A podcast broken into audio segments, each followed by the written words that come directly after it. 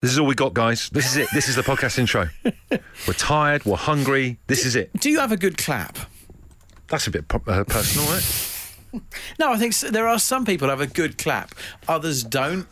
I feel I've got. I've, I've got a good. I think feel like I have. I've got big hands. Okay, imagine I've just said something good, clap me. Oh, now that I do it, it sounds, doesn't sound very good. It doesn't sound it's very like a good, sea no. lion. And I also say, mannerism wise, it looks quite sarcastic. Go on, you do. Did the sea or clap then?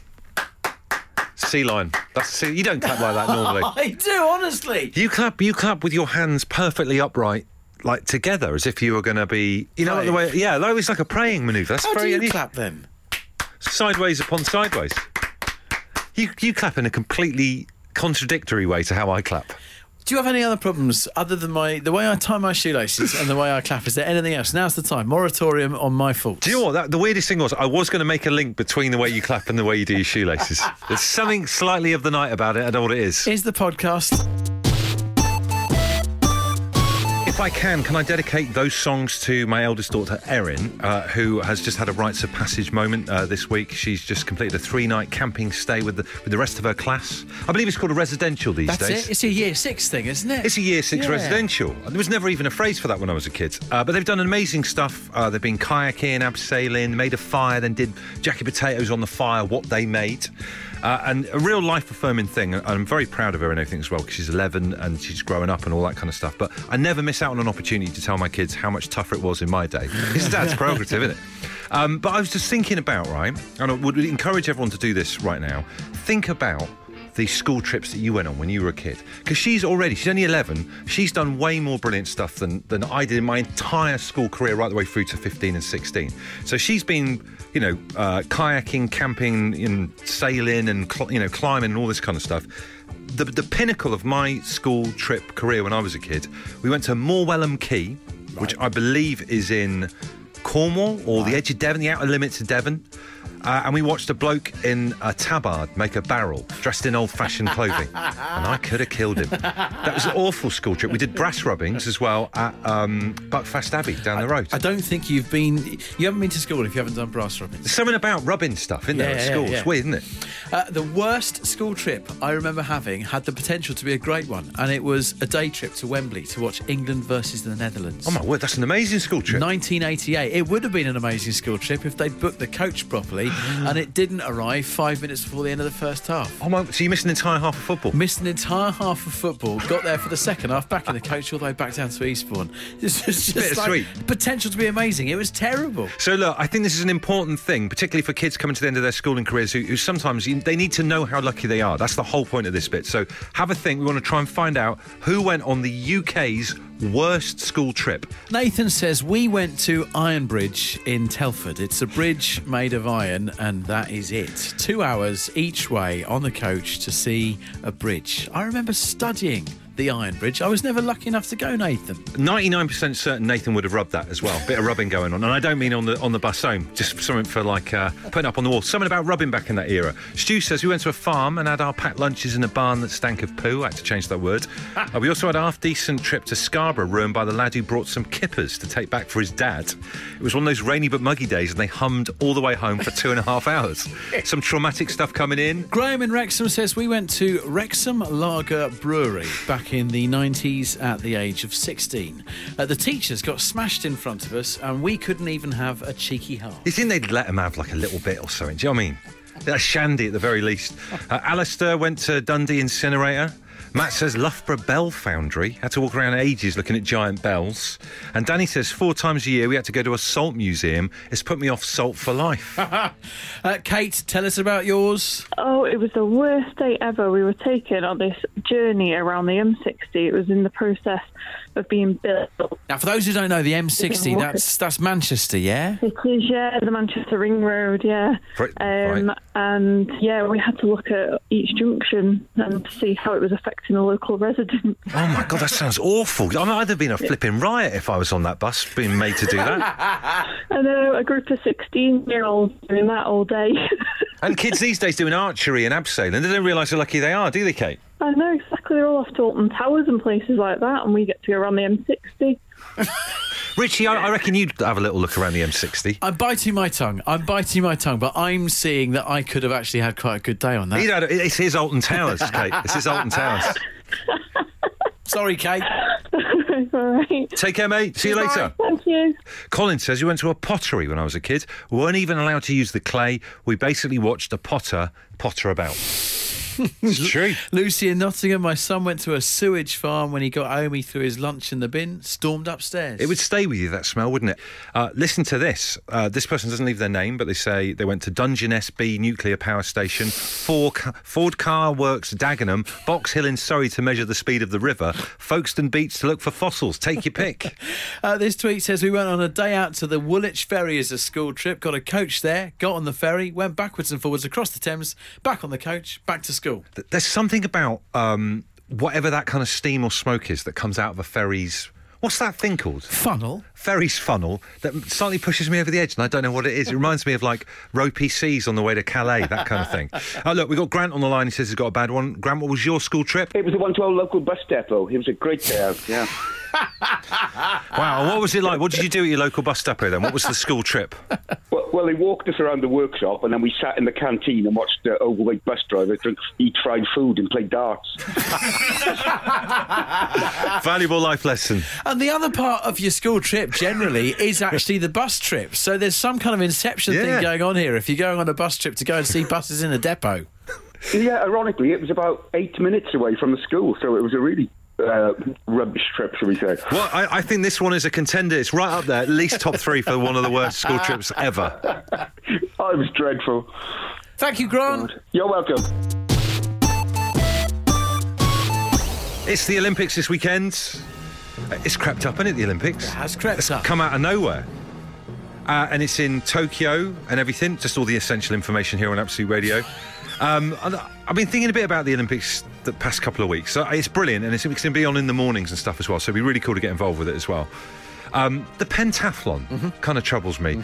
Do, you, do you know what the actual five events are in the pentathlon? Yes, I do. Uh, you got your fencing, Right. you've got your swimming, you've got your show jumping, then you've got your pistol shooting and your cross country running. I think it's, why it's one of my one of my favourite events in it because they're just all so random. It's just showing off. It's Yeah. just being a bounder or like a a cad from like medieval time. Baron Munchausen, isn't it? It's like the Baron I Munchausen. thing. can fence, I can swim, I can show jump, I can shoot, I can run. It's like you got to down a drink at the end of it or something. I think we can bring the pentathlon bang up to date for 2021. Do you know what I mean? Uh, let, us bring in a few like urban events, uh, modern life stuff, things you have to do these days. So we'll call it the Home Time Urban Pentathlon. Five events, five urban things. Anything goes, like stuff that you can do at home. Like for example, trying to get a tea bag in the bin from a distance. Yes. Trying to get that in first time. Boom! Could you do some out and about things like a stopping at zero on a petrol pump? I'm so good at that. I'm There you- really, really good at that. you are. there- you Look at you in the urban pentathlon. Oh, what about this one then? Uh, standing on a platform and guessing where the train or tube door is going to stop at when you're there on the platform. That, my friend, is my event. Debbie is suggesting ironing and folding a t-shirt. oh, I'm terrible at that. Suddenly lagging way behind. It's weird, you know, because sometimes you'll be in like at H and M or whatever, and you'll look at someone and you and you'll say to the person who works in the shop, "Do you want me to fold that for you?" And they're like, "No, no, hand it over." Uh, Fitzo says, "Tripping up in public and styling it out. I'd love to see that in front of an auditorium, f- an absolutely packed auditorium." Roof says, "What about throwing a slice of bread into the toaster from a distance?" That could be the finale, like really real, a real leveler at the end. Do you know what? I've never done that. I've never done that. I've never tried to throw bread into a towel. I'm going to try that tomorrow for breakfast. Imagine how much better your day would be if you got it in. Claire from Bath, ironically, says getting out of the bath without getting the floor wet. Bit of a bugbear of mine, that. I That's always tricky. try and keep it as dry as possible. I've actually been picked up on this, got a ticket, as I call it in our house, from Katie the other day for the amount of water I put everywhere when I'm in the shower. I couldn't. I couldn't live with you. I, I almost slightly get off on how much water I put everywhere, like a merman from He Man or something. Weirdly, Dan from Bath, a lot of Bath listeners this evening on the show, he says, What about eat a donut without licking your lips? That'd be a tough one. Oh, do you know what? That's a skill that I take no pride in being any good in. If I was that person, It- well, You're missing out, aren't you? Yeah, yeah. You're missing out. Matt says, evening find a parking space competition. Closest to your own house wins. Bonus points for getting it on the same road. Kirsty, what are we putting on the uh, urban pentathlon? You got one right. Yeah, putting an appy on a toddler. Fantastic. So, uh, talk us through that. What kind, would it be like floor-based napping, or maybe like you're doing it out and about in the shops in one of those awful baby changes, maybe in a service station? Oh. Well, really, with, with a toddler anywhere. yeah. because it's, I mean, like my son, he you try and lay him down, and you know he just gets back up. So trying to put an actual like um, nappy that does up, not one of the slip-on ones. That's cheating. I would actually back Bush up on this one. I would say one of those fold down tables at a service station Oh. is just the worst place because uh, you've got Kirsty's point of them wriggling around, Yeah. but then you've got the hygiene of the surroundings on a flimsy fold down table. It's so stressful. The worst bit in those, right? The, the worst time ever. Service station, peak of the summer, really, really busy. Queue to get in to the actual baby change, and then the black hole of Calcutta is when you push the flap open on one of those nappy bins, and this smell comes out and nearly knocks you out. Oh, it's awful. Yeah, especially when it's warm as well. Yeah, oh, dearie me. uh, lovely to speak to you, Kirsty. Take care. And you? Lee says the laundry hold. Uh, must appear in the modern urban pentathlon. Competitors must lift out the entire contents of the laundry basket, carry it down a flight of stairs, points deducted for dropped socks, etc. very, Oh, love very all good. these. Uh, we've got Chris on the line. Chris has invented a home based Olympic event. What's it all about then, Chris? Um, well, I've got an energy saving light bulb, you know, the type, the uh, modern ones, the one on the top of the stairs.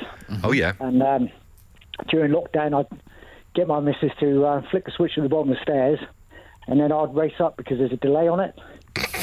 You, got, uh, you hit quite a low then during lockdown in terms of stuff to do. Oh, no, this, that was one of the high points.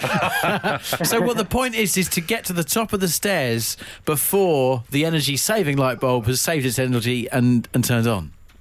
yeah, I think it's probably, what, a three, four second delay? Did you ever? Did you ever get up there before it came on? I did it once. Once I did it, What an amazing memory! I felt like a like a true Olympian. I, I did the, the full gymnast dismount like uh, Olga Corbett at the top. One for the kids. Yeah, absolutely. But, but obviously, uh, I'm doing this in the dark as well, so there's been a few miss-ups. Coming up and down the stairs as well. So. This is it. You know, if you're going to put your body on the line, though, for the if you're competing at the highest level, this is what happens, isn't it? Oh, exactly. Yeah, yeah. You got got to do what you do for the, your craft. Yeah, yeah. Well, fantastic. What an, I- I'd watch that on telly. I'm Wouldn't in you? admiration for Chris. He is our Daily Thompson. It's Bush and Ritchie. It's Absolute Radio. It's all those things, but more over than anything else, it's one big party. It's also Tuesday. Let's add that into the conundrum because the final hour of the show on a Tuesday, we put 100 balls in a tombola, we spin it like thus. All the balls are numbered, they relate to topics that we could all have a little bit of a jamboree about for the final hour. Can I just say as well, right? I don't want to, I don't want to big us up too much, but fair play to us for doing this in our career because we don't we don't know how this is going to go professionally for us. We don't think of any other career, right? If you're like a, a pilot of like a commercial airline or whatever, you just don't just get in and then pull a name of a city out of a hat and fly there. No. You'd never do that in a million I years. mean, you got an autopilot, to be quite frank. Uh, this makes us even better than pilots. it really does. So uh, Fair play to us. No fair one play else to is us. going to say it, so well done for saying it. Ball 19, what's the strangest thing you've washed? Wow, the strangest thing you've washed. Th- Now this can be anything. This can be someone who's managed to wash down an elephant on a uh, interrailing round India, all the way across to if you put something strange in a dishwasher or whatever. Yeah, exactly. You got um, something that's that's very na- natural, washing down an Indian Do elephant, you know what I mean? and and, and not which is a dishwasher. My my uh, good friend Paulina uh, swears by this. She can do smoked salmon in a tinfoil parcel in a dishwasher. It's like a party piece. Oh come on, She c- you can cook it. really? It goes on such a high temperature, you almost poach it. forty degrees is what your standard dishwasher is. Well, that's she- not going to be enough to do a salmon, sure. I- I've eaten her dishwasher cooked salmon, and it's very, very good. The only rules are about the Tuesday tombola is that there ain't no rules. That kind of makes sense. Like this from Craig. I once removed all the door handles from the kitchen cupboards and washed them. See, you laugh, but then you think, oh, I bet they come up good. That is a really slow Sunday, isn't it? Doing that, you know you've hit rock bottom doing that. Uh, we've got Rick on the line. Rick, what have you washed? The goalkeeper goes in my boots while I'm sat in the bath after a match.